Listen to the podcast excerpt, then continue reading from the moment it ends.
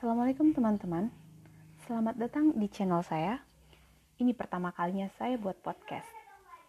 Nah, di podcast pertama saya ini Saya mau bahas tentang entrepreneur. Kalian tahu dong apa itu entrepreneur? Kalau kita buka Google Terus ngetik entrepreneur Pasti banyak arti-arti yang kita dapat. Salah satunya itu kayak gini. Entrepreneur merupakan orang yang berani menciptakan peluang dan mengambil resiko tertentu untuk membuat suatu usaha sendiri. Yang mana tujuannya itu adalah untuk mendapatkan nilai-nilai perekonomian yang menunjang. Baik itu untuk wirausaha sendiri maupun untuk orang lain yang terikat dengan usaha tersebut. Dan sudah jelas sekali bahwa wirausaha atau entrepreneur itu gunanya selain buat kita lebih kreatif, pasti membuat kita lebih kaya raya dengan hasil yang kita dapat dari usaha kita sendiri. Hmm.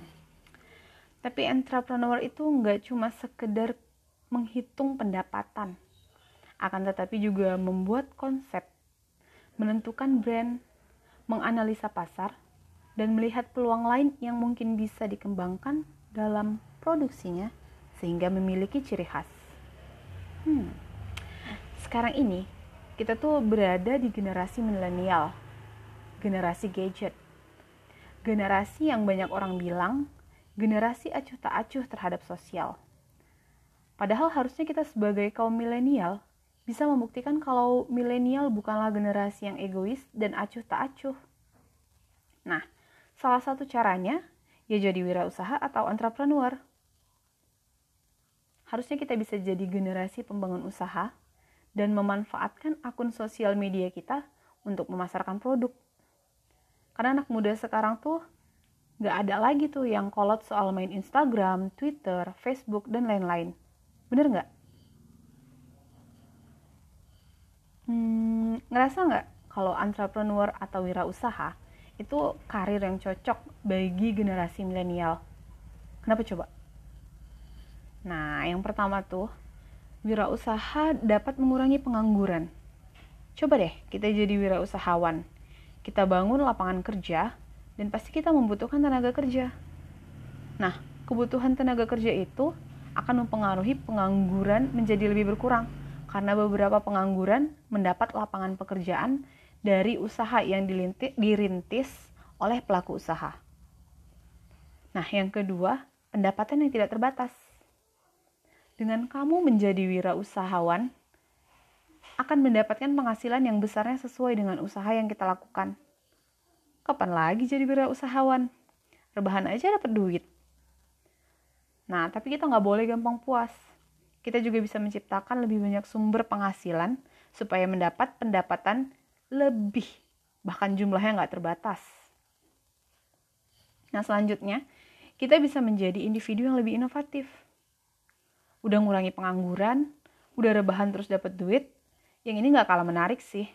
Dengan menjadi wirausahawan, kita bisa memilih untuk menciptakan produk yang berguna bagi masyarakat dan lingkungan. Keren nggak tuh? Tapi kita nggak boleh lupa, salah satu yang sering menyebabkan kegagalan dalam berbisnis tuh menyadari kelebihan tapi kita tuh nggak ngembanginnya tuh secara maksimal. Kalian tahu kalau kalian tuh mampu tapi kalian gak pede. Kalian gak yakin sama kemampuan kalian. Ada rasa cemas rasa takut. Di mana itu bisa jadi kesulitan untuk melangkah menuju kesuksesan. Sedangkan salah satu yang membedakan pebisnis sukses dan pebisnis lainnya yang kurang sukses itu keberanian untuk mengembangkan diri walaupun banyak resiko yang harus ditanggung.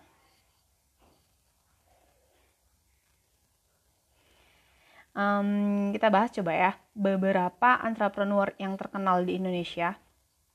Nah, yang pertama itu ada Pak Nadiem Makarim.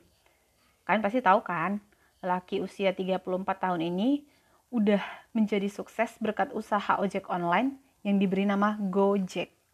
Nah, Dulu Pak Nadiem ini sempat bekerja di sebuah perusahaan.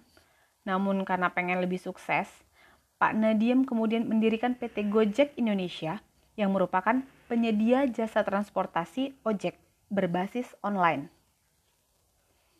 Nah, pendirian usaha ini awalnya karena Pak Nadiem melihat permasalahan utama para penyedia jasa on maaf, jasa ojek di Indonesia yang kurang produktif karena kesulitan untuk mendapatkan penumpang. Nah, meskipun sempet tuh dianggap remeh karena ide usahanya nggak masuk akal dan mendapat cibiran banyak pihak, tapi Nadiem tuh tetap gigih mempertahankannya sehingga dirinya bisa meraih kesuksesan sekarang.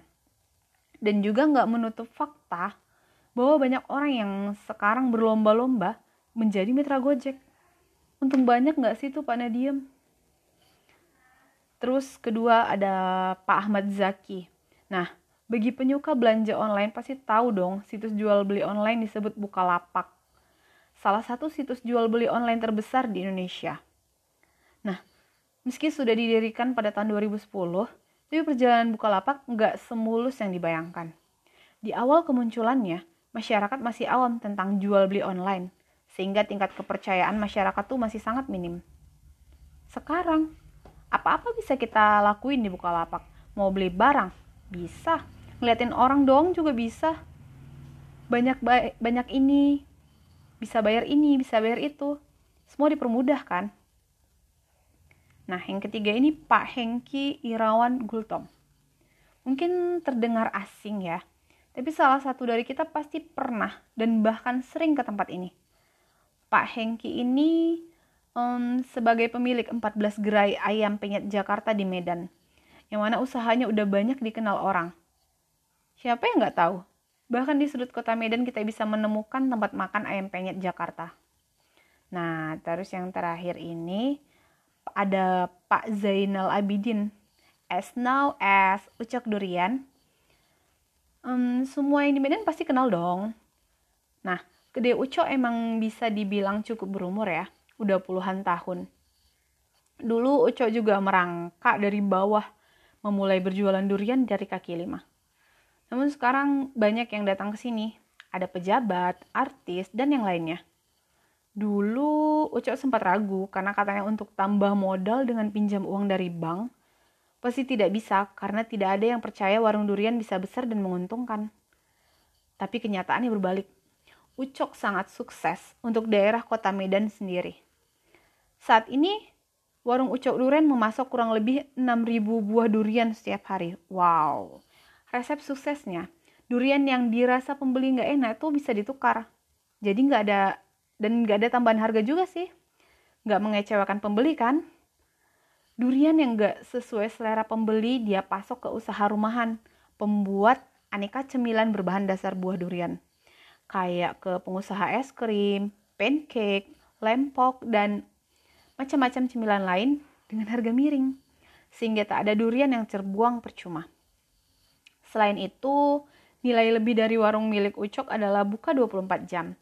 Yang gak disangka tuh ya, itu jadi daya tarik tersendiri dan menimbulkan ciri khas tersendiri uh, kayak kata orang-orang tuh ya belum ke Medan kalau nggak mampir ke Ucok Duren. Hmm. Terus banyak lagi sih pengusaha-pengusaha terkenal yang kita tahu dengan ide bisnis berbeda yang mampu menjadikan inspirasi bagi kita dengan terus berusaha tidak menyerah dan diiringin doa satu hal yang kita yakini bahwa usaha tidak akan pernah mengkhianati hasil dan Mungkin untuk cakap-cakap podcast kali ini kita udahin dulu ya. Lain kesempatan kita sambung lagi teman-teman. Nah sebagai penutup, saya nggak akan bosan mengingatkan untuk tetap di rumah aja, tetap menjaga kesehatan, rajin cuci tangan, serta menjaga jarak guna memutuskan mata rantai penyebaran virus COVID-19. Terima kasih sudah mendengarkan. Wassalamualaikum warahmatullahi wabarakatuh.